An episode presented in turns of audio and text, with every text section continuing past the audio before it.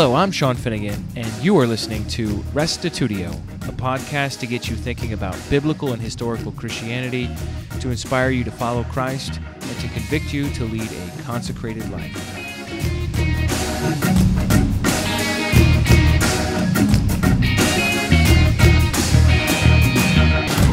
Did you make any New Year's resolutions this year? We are now three weeks into 2017, and I bet many of us have already reverted to our old ways.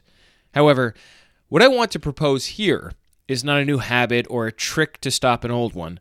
Rather, I want to encourage you to adopt a particular perspective. Whether you gain weight or lose it, whether you go to bed early or stay up late, whether you get consistent with flossing or not, everything you do can and should be done to the glory of God.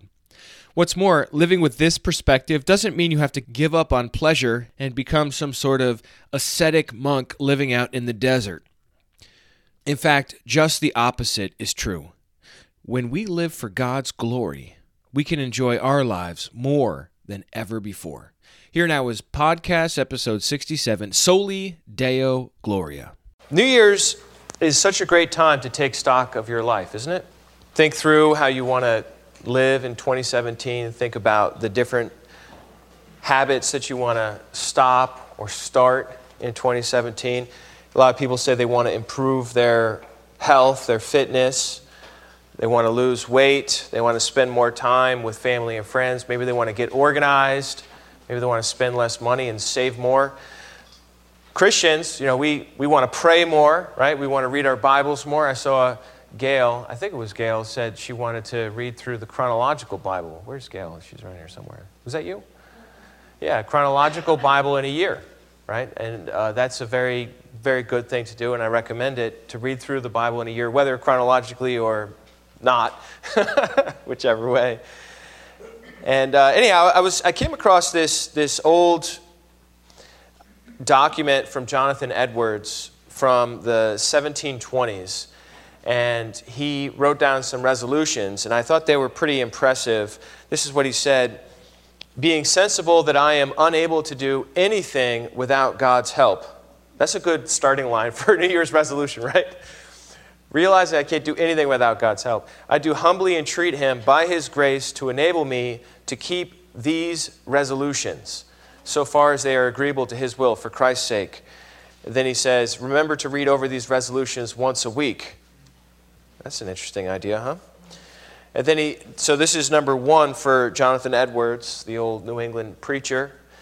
Resolved that I will do whatsoever I think to be most to God's glory and my own good, profit, and pleasure in the whole of my duration without any consideration of the time, whether now or never so many myriads of ages hence. Uh, and then I put also number four here. You can read the other however many pages of this there are. but number four is resolve never to do any manner of thing, whether in soul or body, less or more, but what tends to the glory of God, nor be, nor suffer it if I can avoid it. So, what I, what I found interesting here about this declaration of Jonathan Edwards is, uh, see if this thing works here. Good. Uh, the part where he says, to God's own glory, and then he also says, to my own good. And I find that fascinating. I find that fascinating because we think to ourselves, well, you've got God's glory over here, and if I pursue God's glory, then I'm going to be one of these really joyless, anti pleasure people who never has any, any fun in life or does anything that is different than you know, praying on your knees. And then you have the people that are like pursuing their own good. And they're, and they're just, let's face it, they're hedonists. I mean, they are just, they're, they're eating dessert before dinner. Though, I mean, and, and then, uh, so what Jonathan Edwards says is, I want to, whatsoever I think to be most to God's glory and my own good. He wants to, he wants to either, uh, I guess, align his own desires and pleasures with things that glorify God, but he doesn't see those as two separate things. And there's this scripture that I think is so powerful. I mean, it's really talking about what kind of food you eat, whether you keep kosher or not, whether you eat vegetables or meat, depending on whether the meat had been sacrificed to idols earlier. That's the context of this chapter here. But the, the theological point is so whether you eat or drink or whatever you do, do it all for the glory of God. And I, I think this, for us, needs to be at the heart of how we think about our own lives. That we think about ourselves as how can this glorify God in my life? How can I do this to the glory of God? The Westminster Shorter Catechism, which is a document from 1647, the first question says, What is the chief end of man? What's the purpose of my life? And the answer comes back man's chief end is to glorify God and to enjoy Him forever. I love that. I mean, that's not Bible, that's not authoritative, but that's, that's about hitting it on the head, right? The purpose of your life is to glorify God and enjoy Him forever. And I think there is a really powerful connection between glorifying God and enjoying God. And uh, we'll look at that in a moment here. But I want to look, look at Judges chapter 6 with you and, and talk to you about Gideon. Gideon, this is where, where I've been reading in the mornings, and it, it's an impressive story. If, if, I don't know if you ever read Judges before, it's full of all kinds of dysfunction. But there's this cycle where the children of Israel are, are good with God, and then whoever the deliverer, the leader is, dies, and they fall into idolatry and they forget about God. And so then God lifts his hand, and some some nation comes in and starts oppressing them and persecuting them. And so they're miserable. So they cry out to God, Oh, God, please help us. And God sends a new judge to deliver the people, usually somebody that would prevail in battle. And, and so long as that judge is alive, the people are good with God and also enjoying peace in the land. And then they forget God and go into idolatry once the judge has died. And we have this cycle of dysfunction throughout the whole book of Judges. And so Gideon comes in. Uh, look at chapter 6, verse 1. The people of Israel did what was evil in the sight of the Lord, and the Lord gave them into the hand of Midian seven years. And so the, the children of Israel, the people living in this area, were overrun by these Midianites. And this is really a difficult time for them because the Midianites would show up in such vast numbers and they would just pillage the land once the, once the land grew some crops, and then they would just take it all away and leave the Israelites completely destitute. And so the Israelites were hiding out in dens in the mountains and in caves and in strongholds. And the Midianites would come through like locusts, it says. And they would just wipe out all of the, all the crops. They would take all the oxen and the donkeys with them. And so Israel was just economically devastated. And can you imagine that? Just, just having some people group show up, let's say the Canadians, and they, they all just gather at the border and they're like, all right, it's, it's um, the day before Christmas. These people's houses are going to be loaded with presents. Let's just sweep through and we'll enter into every house and take all the presents away and, and bring them back to Canada. I know Canadians would never do that. It's too far fetched, isn't it? But uh, I mean, that would be really crazy, wouldn't it? And so that's what was going on here. And they weren't just taking their presents, they were taking their food, right? And so Gideon is dealing with this situation. And it says uh, that he was beating out wheat in a, in a wine press. So that's not how you beat. What you do with a wine press is you, you press grapes, right, to, to make uh, the juice, which then becomes wine. You don't, you don't beat out your wheat in a wine press. You, usually you beat out your wheat in an open area so that the wind can take the chaff away and your wheat falls and you kind of like lift it up with that uh, pitchfork looking thing, it's like a little bigger than a pitchfork, and, and, and you beat it and you, you get your grain from your wheat and then you can use your, a mill uh, stone to turn that into flour, right? You don't do that in a wine press. Why? So Gideon's over here in a wine press, he's working on his wheat, and why is he doing it like that? To hide from the Midianites. These people are going to, if they see him making uh, or getting wheat together, they're just going to come and take it away. So he's hiding out in the wine press. Look at verse 12. The angel of the Lord appeared to him and said to him, The Lord is with you, O mighty man of valor. What? I mean, here's this guy, he's like hiding in this wine press, working on his wheat. He's hoping to get some bread eventually out of this whole process. And an angel pops out of nowhere and says, The Lord is with you, O mighty man of valor. And Gideon said, verse 13, Please, sir, if the Lord, if Yahweh is with us, why then has all this happened to us? Hmm, good question, huh? And where are all his wonderful deeds that our fathers recounted to us, saying, Did not Yahweh bring us up from Egypt? But now Yahweh has forsaken us and given us into the hand of Midian. And Yahweh turned to him and said, Go in this might of yours and save Israel from the hand of Midian. Do not I send you? so God's speaking through the angel here, and God's saying, like, look, I, that, I know that. Obviously, God knows that. That's why he's sending you, Gideon. You're the solution to the problem. This is like when God came to Moses, right? Moses is like, but, but, but, but, but, but, but, but, but, I can't t- talk, right? And you have, you have, you have uh, an, an empire genociding a, a, whole people group, ethnic cleansing, right? That's what the Egyptians were doing to the Israelites. And God picks some random fugitive way out of the country and says, All right, you're the solution. Moses like, Wrong guy.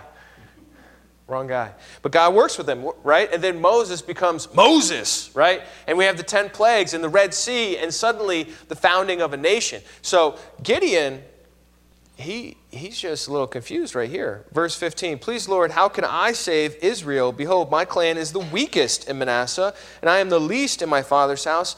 And the Lord said to him, But I will be with you. Hello.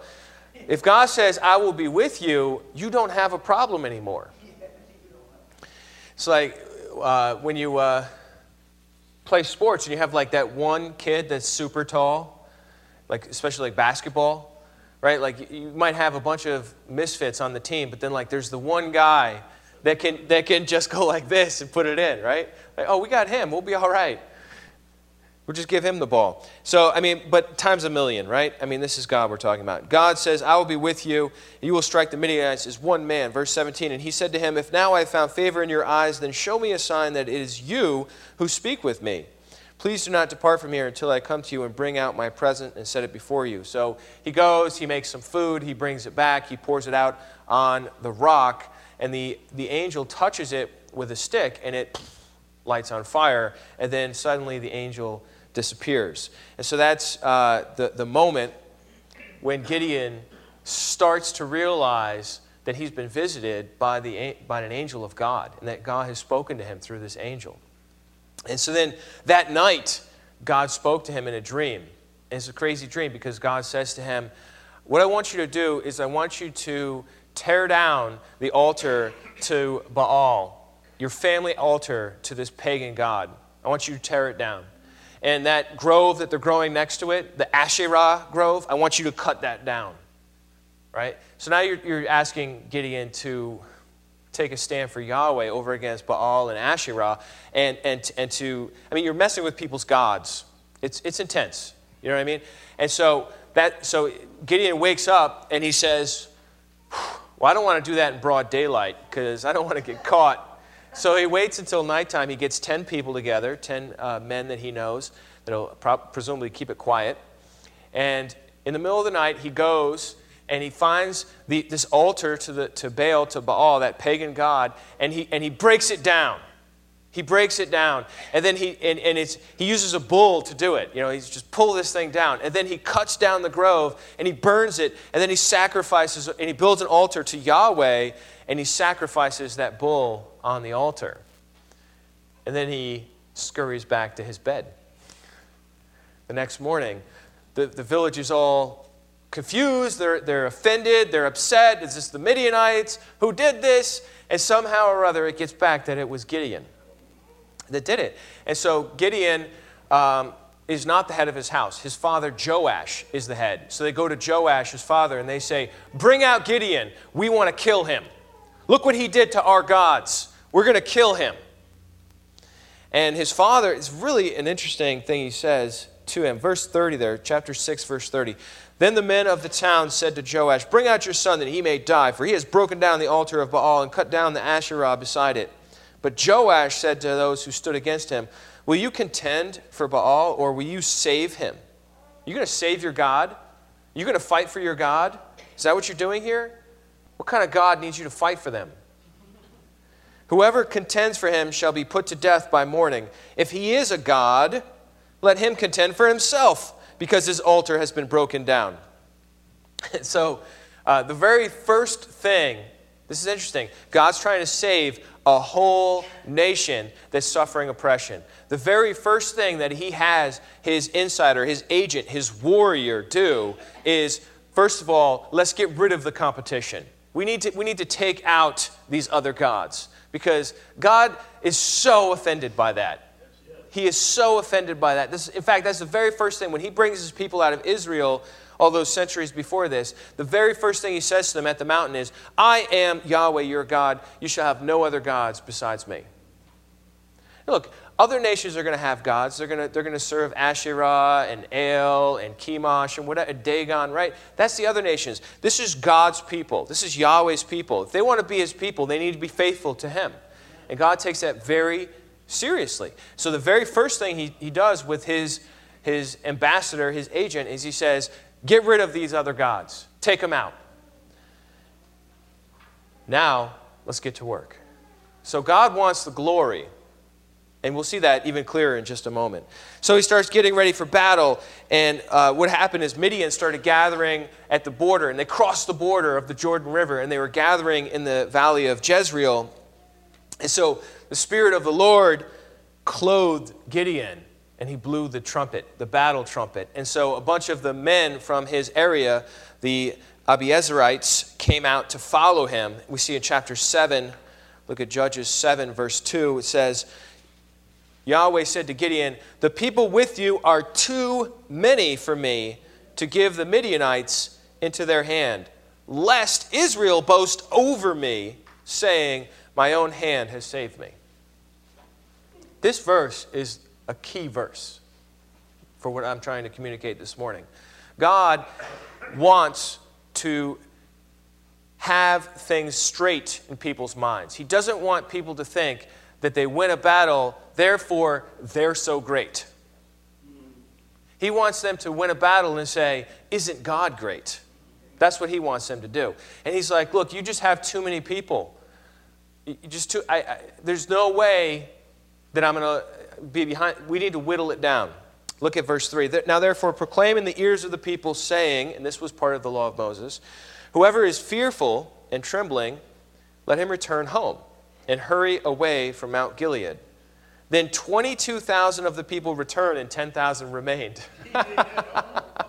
so, so we, what's our starting number then? 32,000, right? That's our starting number. And uh, God says to them, Anyone who's afraid, Gideon, tell the people, anyone who's afraid, just go home. All right, now, why would they be afraid? Let me, let me let you in on another number. This is from chapter 8, verse 6. You, they're going up against a number of 135,000. So you have 32,000 scrappy Israelites with probably not even good weapons. And then you've got 135,000 Midianites. Like I said, grasshoppers, locusts, just covering the valley. This is how many people we're dealing with here. And I mean, what, what, are, what are the odds? What are the odds there for that? Right?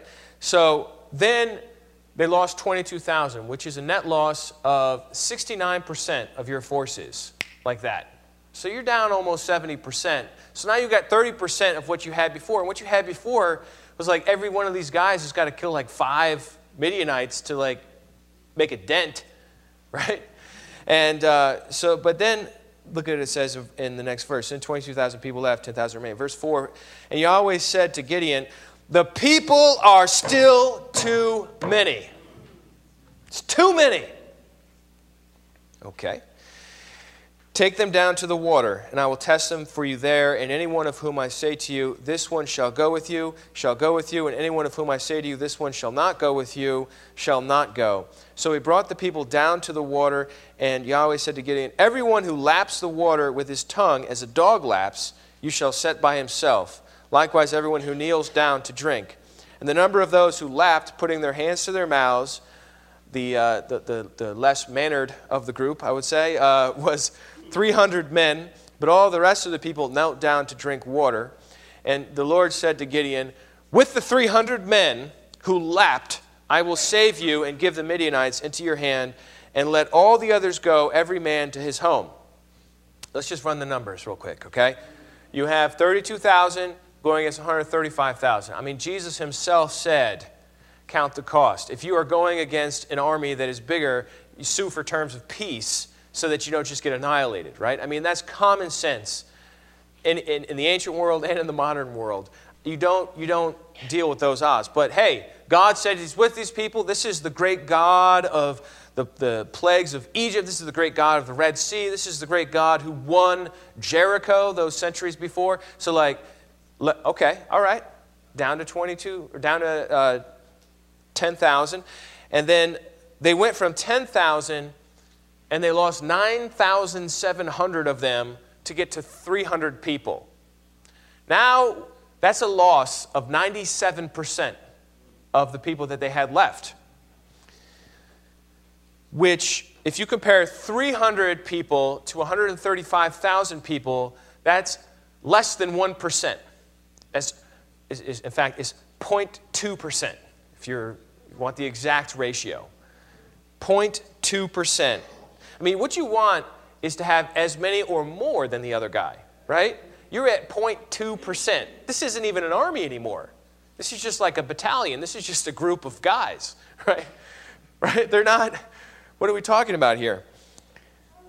What, why is God doing all this? Once again, look at verse 2. Yahweh said to Gideon, The people with you are too many for me to give the Midianites into their hand, lest Israel boast over me, saying, My own hand has saved me. God wants it to be clear that He has saved them. He wants it to be clear that He was the one behind it. And only if we're at something crazy like 0.2%, when you really want to be at 100, maybe 110%, can he be sure that his people won't rob him of his glory? You know, that says something about the human condition. Not just about old, or ancient people, but about us too. If we, if, we, if we can, if we're not vigilant, if we're not aware of it, we will take the glory. That's what we do. Oh, think about, uh, I mean, we're adults, so it's a little different, but like a kid, you look at a kid, they're always saying, Mommy, look what I just did. Daddy, look what I just did. Look at this. I just drew a picture. Right? I mean, they're always looking for their own glory. That's how, that's how we are from, from the. Yeah, it's the human nature. Right? And so God's like, I know you people, even if it's, even if it's 10,000 to 135,000, there's a chance that you will think you're so great. Let's get it down so there's no question to 300. So that's what he's doing here. So Gideon divided the 300 into three companies, and each had, here, here's what they have an empty jar, a torch, and a trumpet. Don't you love that? I mean, that is so cool. And of course, those of you know the story know how this all works out, but like, pretend for a moment you didn't know how it worked out. All right, guys, just imagine the rah rah speech right before. Like, all right, guys, we sent all the sissies home there's 300 of you here. Look to your left, look to your right. Chances are both of those people are going to die. But you may make it if you do exactly what I say. Right? And Gideon's pumping him up. And he's like, all right, here's what we got. All those people left, but we got some good stuff. We have clay pitchers for each of you. we have a torch, 300 torches, so you, so you can see. And um, we happen to have a lot of trumpets. So everybody gets a shofar. Hand them out, boys.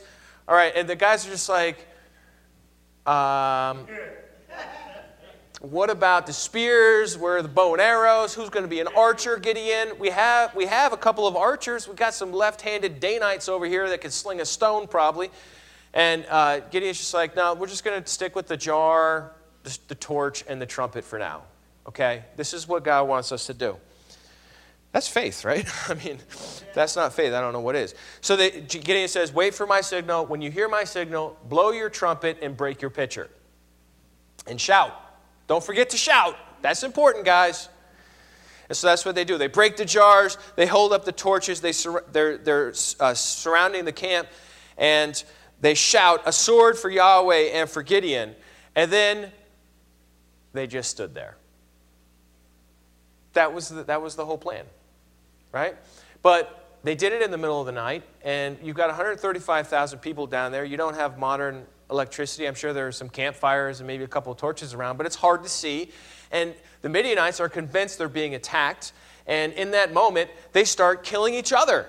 They think, oh, this is one of those people that are, we hear all this picture, uh, the sound of breaking clay, and we see all these torches surrounding us. We hear these trumpets. Each one of those trumpet must have a whole army behind it 300 trumpets. I mean, what are we talking about here, people? And then they run out of their tents and they, and they start fighting each other. They start fighting each other. And in that moment, they go from 135,000 in that one evening down to 15,000.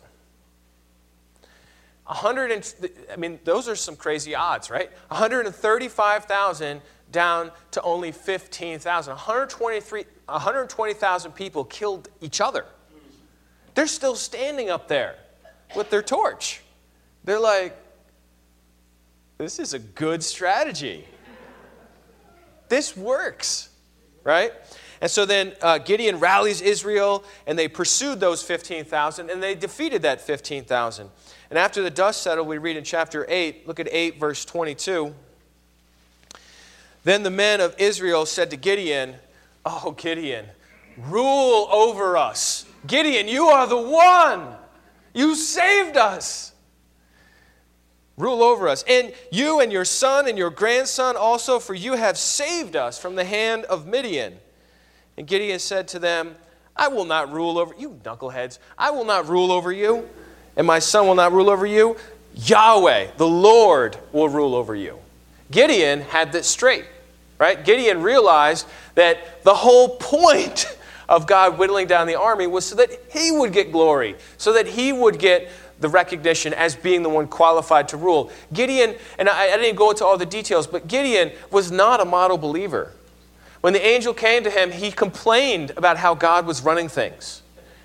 A little while after that, he did, he did the deed, but he did it at night in secret, right? And then a little while after that, he still wouldn't move until he put out a fleece. And he said, All right, God, if it's wet on the fleece and dry on the ground, then I'll know you've spoken to me. So God makes it wet on the fleece and dry on the ground. And then the next, the next morning, what does Gideon do? He does the whole thing again, right? He says, Well, if it's dry on the fleece and wet on the ground, then I'll know for sure, or vice versa, whichever way it went.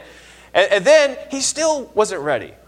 He still wasn't ready. God had to give a dream to one of the Midianites in the tent. And he brought Gideon down to the camp at night. And Gideon is, is next to with a, a, servant of his, and they're listening in on the outside of one of these tents. And one of the Midianites says, I had this dream, and it was, it was this tumbleweed that came down and it destroyed our camp. And the, and the other one says, Oh, that must be Gideon. God is sending him to defeat us. And then Gideon, so he is uh, my there's nothing about Gideon here. It's all God. And then a person who's willing to say, okay, okay, I believe. I will go. Right? But it's it's not Gideon's glory. It's God's glory. And I feel like that really illustrates for us something that's so important. Ken Sande said, What are you really living for? it's crucial to realize that you either glorify God or you glorify something or someone else. You're always making something look big. If you don't glorify God when you're involved in a conflict, you inevitably show that someone or something else rules your heart. What are you living for? Are you living for God? Is your life about God's glory? Soli Deo Gloria is the Latin phrase that means glory to God alone. The idea is that even the talents that God gives us are given to us to express for His glory. Right? And this is, this is really important. And it's easy, to, it's easy to get this confused. I want to show you a video. Okay, so this is my son Noah. Yesterday, we went to a hill, and uh, he has a snowboard sled there, and he's coming all the way down. And uh, it's not a proper snowboard, so it's a little more difficult. And he gets to the end, oh, and he puts his hands up. Hey! And uh, when I saw that, you know what I, you know what I did? And I, I realized you don't have sound on this. But what, what I did is I shouted. I shouted because I was so impressed with my son's balance, that he could make it all the way down. Because I actually had tried this before him. and I, I have good balance. I mean, it's not like great, but it's, it's decent. You know, it's, it's adult balance versus kid balance, right? And, uh, I, and I, I, could not make it down. I went, I went down twice and um, fell both times, numerous times. And uh, he, just, he just cruised right down it, no problem. Look at that. Right down to the bottom. Uh, Did you love that little flare at the end? The question you have to ask yourself is what gets you going? What gets you excited? And you know what? My, my son Noah, my other sons, my wife, you know, my family, I'm sure you feel this way too. They get you excited. They, your, your family, you know, you, you care about them, right? I'm sure Craig, when he saw Mark up here, he got excited about that. I would if I saw my son up here doing something godly and, and speaking in that manner. You know, you get excited about your, your kids, right, Valerie? Yeah, you, you get excited about them when they do stuff. And you know what? That, that's proper, and that's right, and that's good but not if it becomes your God. Not if it becomes what you're living for. If you live for your kids, you will crush them. They, they're not God. They can't bear the weight of that burden of being the one you live for. Only God can bear that weight of what you're living for. And you can have a thousand passions, but if God is not your chief good, your chief joy, your chief boast, then you're an idolater. Let's face it.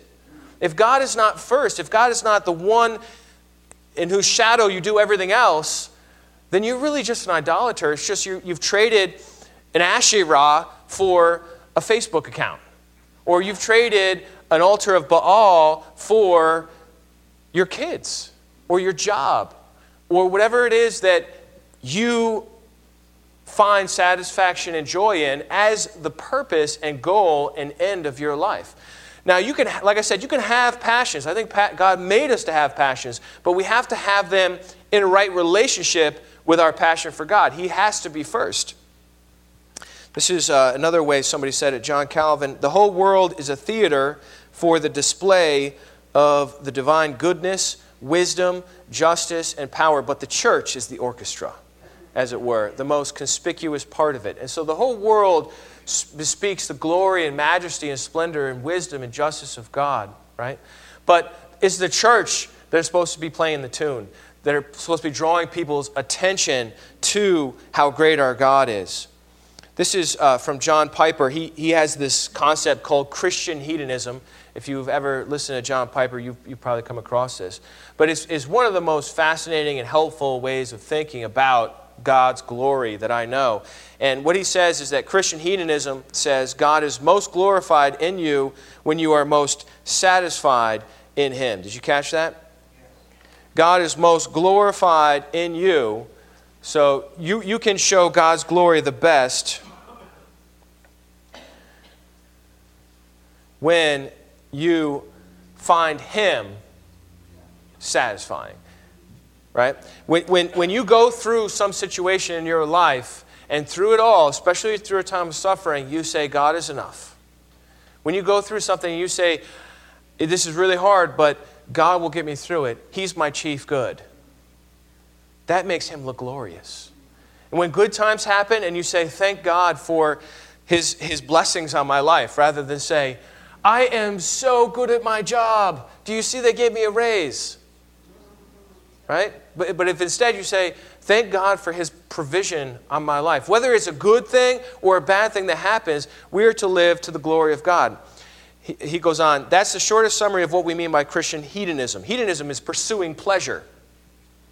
If that is true, then there's no conflict between your greatest exhilaration and God's greatest glorification. In fact, not only is there no conflict between your happiness and God's glory, this is the same thing Jonathan Edwards said. But his glory shines in your happiness. When your happiness is in him, and since God is the source of greatest happiness, and since he is the greatest treasure in the world, and since his glory is the most satisfying gift he could possibly give us, Therefore, it is the kindest, most loving thing he could possibly do to reveal himself and magnify himself and vindicate himself for our everlasting enjoyment. See, people say, oh, God's a, God's a megalomaniac. He's always saying, oh, praise me, praise me, lift me up, glorify me. They say, oh, well, God just, he's just lifting himself up, right? Well, here's the simple fact. The simple fact is God made us to experience joy and pleasure in giving him praise in giving Him glory.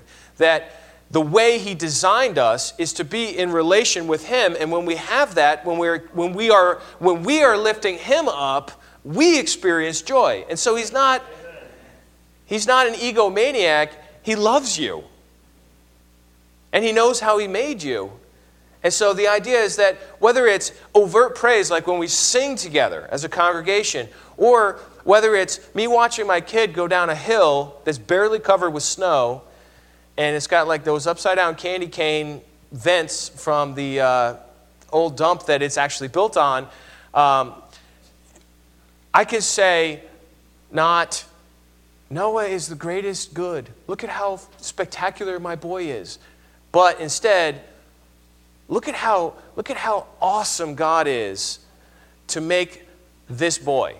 Look at how awesome God is to design a body that can balance like that. Look at how awesome God is to make a hill and design gravity and laws of physics so that this sort of shenanigans is possible.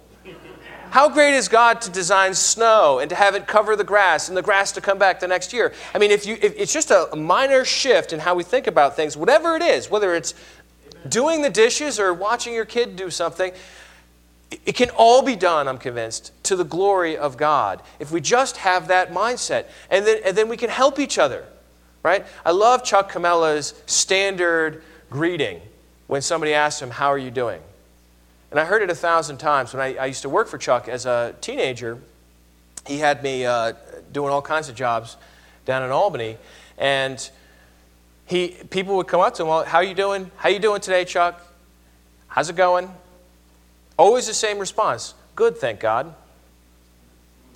Every day that he would be able to say the answer good to how his life, it was thank God. And it was just like a reflex for him. I don't even know where he picked that up. But like that's another small example where with our words, with how we I mean, you're still answering the question. I'm not asking that we become weirdo monks where like every single word we say is a scripture from somewhere. Okay? That's that's, that's something else. What I'm saying is that whatever we do, we do it all to the glory of God. And I think that's and I think if we do that, we will find the joy we, we desire. We will find the pleasure. We will find the happiness. And we will look back on our lives and our year and we'll say, yeah, there's some good times and some bad times, but I did it to the glory of God. Hallelujah. Because in the end, that's what's really going to matter, especially when Jesus comes back. God is the one being for whom self exaltation is the most loving act because he is exalting for us what alone can satisfy us fully and forever. If we exalt ourselves, we are not loving because we distract people from the one person who can make them happy forever God. But if God exalts himself, he draws attention to the one person who can make us happy forever himself. He is not an egomaniac, he is an infinitely glorious all satisfying God, offering us everlasting and supreme joy in Himself. That's a perspective that I want to have in 2017. What about you? I want to have the kind of perspective that says God is all satisfying, God is all glorious, God is all majestic and worthwhile, and then live in such a way that shows that to other people. Look, you do this anyhow with anything you're excited about. Anything you're passionate about, you know, uh, so you have a victory in the retail universe where you got ripped off and then you finally made it right, right? Aren't you telling people about that story? Of course you are. I am too. Anytime something good happens after waiting for an hour on the phone on hold, dealing with people in another country, and I actually get the resolution I seek, I'm excited about that. I'm, re- I'm ready to tell everybody, right? And, and, and that's fine but do it to the glory of God. Tell people to the glory of God. Thank God that this was able to happen or that I was able to have the patience and not destroy my phone and then have to buy a new phone because I was so annoyed with this company, right? And, and you know, the idea of praising God in everything we do. What we, uh, please go to 1 Peter chapter 4. I just want to wind things down here. What we do, and I, I speak for myself, is, is we rob God. We start to think to ourselves, wow, it's like Nebuchadnezzar. Look at this great city that I have built with my own strength. Do you know what happened to him after he said that? He lost it. He lost it for seven seasons, whatever that was, whether it's seven months, a year and a half, or seven years. I don't know. But he lost it. He lost his mind until his hair grew like the feathers of a bird. And his, and his fingernails were like the claws, right? He was out of his mind. And then when God restored his mind, his sanity to him, Nebuchadnezzar was singing a different song. He wasn't singing, Look at this glorious Babylon that I have built. He was saying, Praise God who lifts men up and brings them down. That's what Nebuchadnezzar was saying, right? And so we, we don't want to rob God. Do you want to rob God? So much of what success each one of us has had in our own lives, whether we talk about relationships or finances or our jobs or other things that we've achieved, music, art, these sorts of successes that we've had, we, want, we have to be careful not to say, I'm so great, but to, but to say, thank God for this talent, right? Because whatever good we do, it's, it's contingent. You didn't choose the place of your birth, you didn't choose your parents, you didn't choose whatever opportunity afforded you the chance to develop your gifts. If you were born out in outer Mo- Mongolia during the reign of Genghis Khan, how would it have been in that case? Right? It would be a little different. And so I think we need to praise God in the good times and in the bad times. Instead of glorifying our, our children, we need to thank God for giving us children. And I think we can recognize God in public. I think we need to have a little more courage in 2017. I don't know, I'll just speak for myself here. I, I want to be a little more courageous. I, w- I want to be a little bit more like Chuck Camella here where somebody asks me just a silly question and I'm, and I'm bringing glory to God.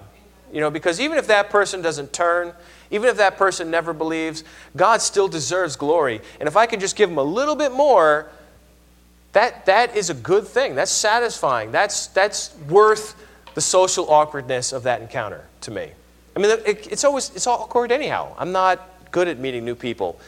So why not just give God, my wife's laughing, why not just give God glory in that situation anyhow? 1 Peter chapter 4, verse 10 says, As each has received a gift, use it to serve one another. You have a gift, use it to serve other people as good stewards of God's varied grace. Do you see that verse?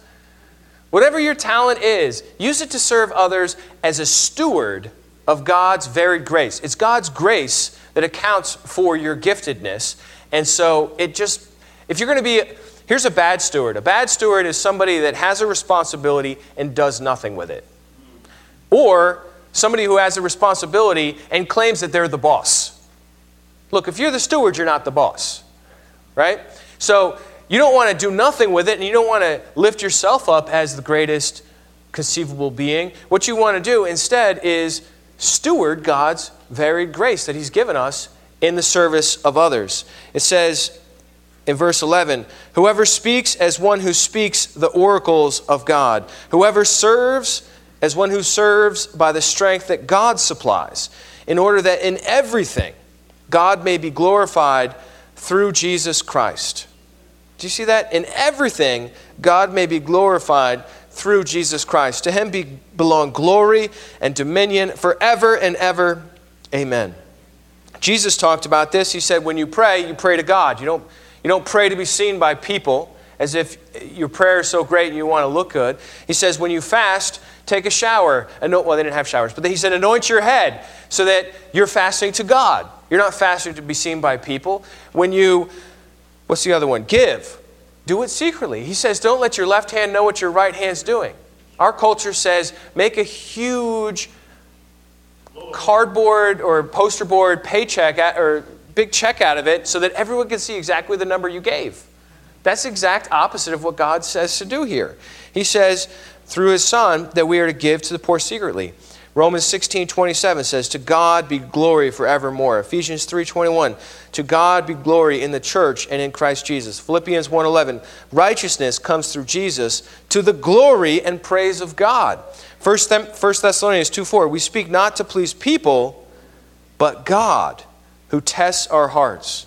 So let's live for God in 2017. And, and if you want to live for God in 2017, it, it's not complicated. It's you love God and you love people.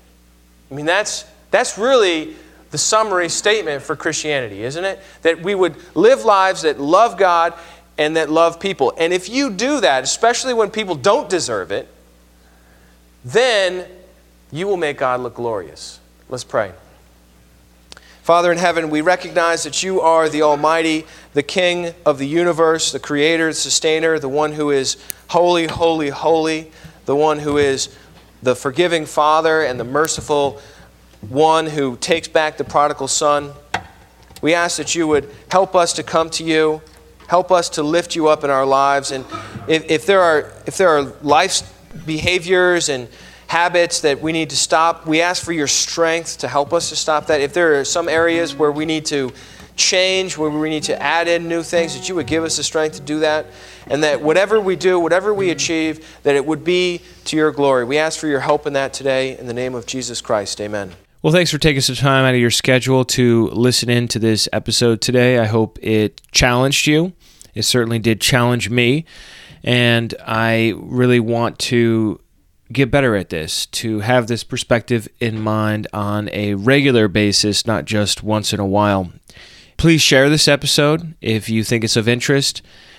Don't forget to stop by and review Restitutio on iTunes if you haven't already. It really helps to spread the word about this podcast. And Stop by restitutio.org if you'd like to check out any old episodes as well as articles and my new ebook as well, which you can get if you subscribe to the email list, which basically will just send you emails when new content is added, whether podcast or otherwise. So stop on by restitutio.org and remember, the truth has nothing to fear.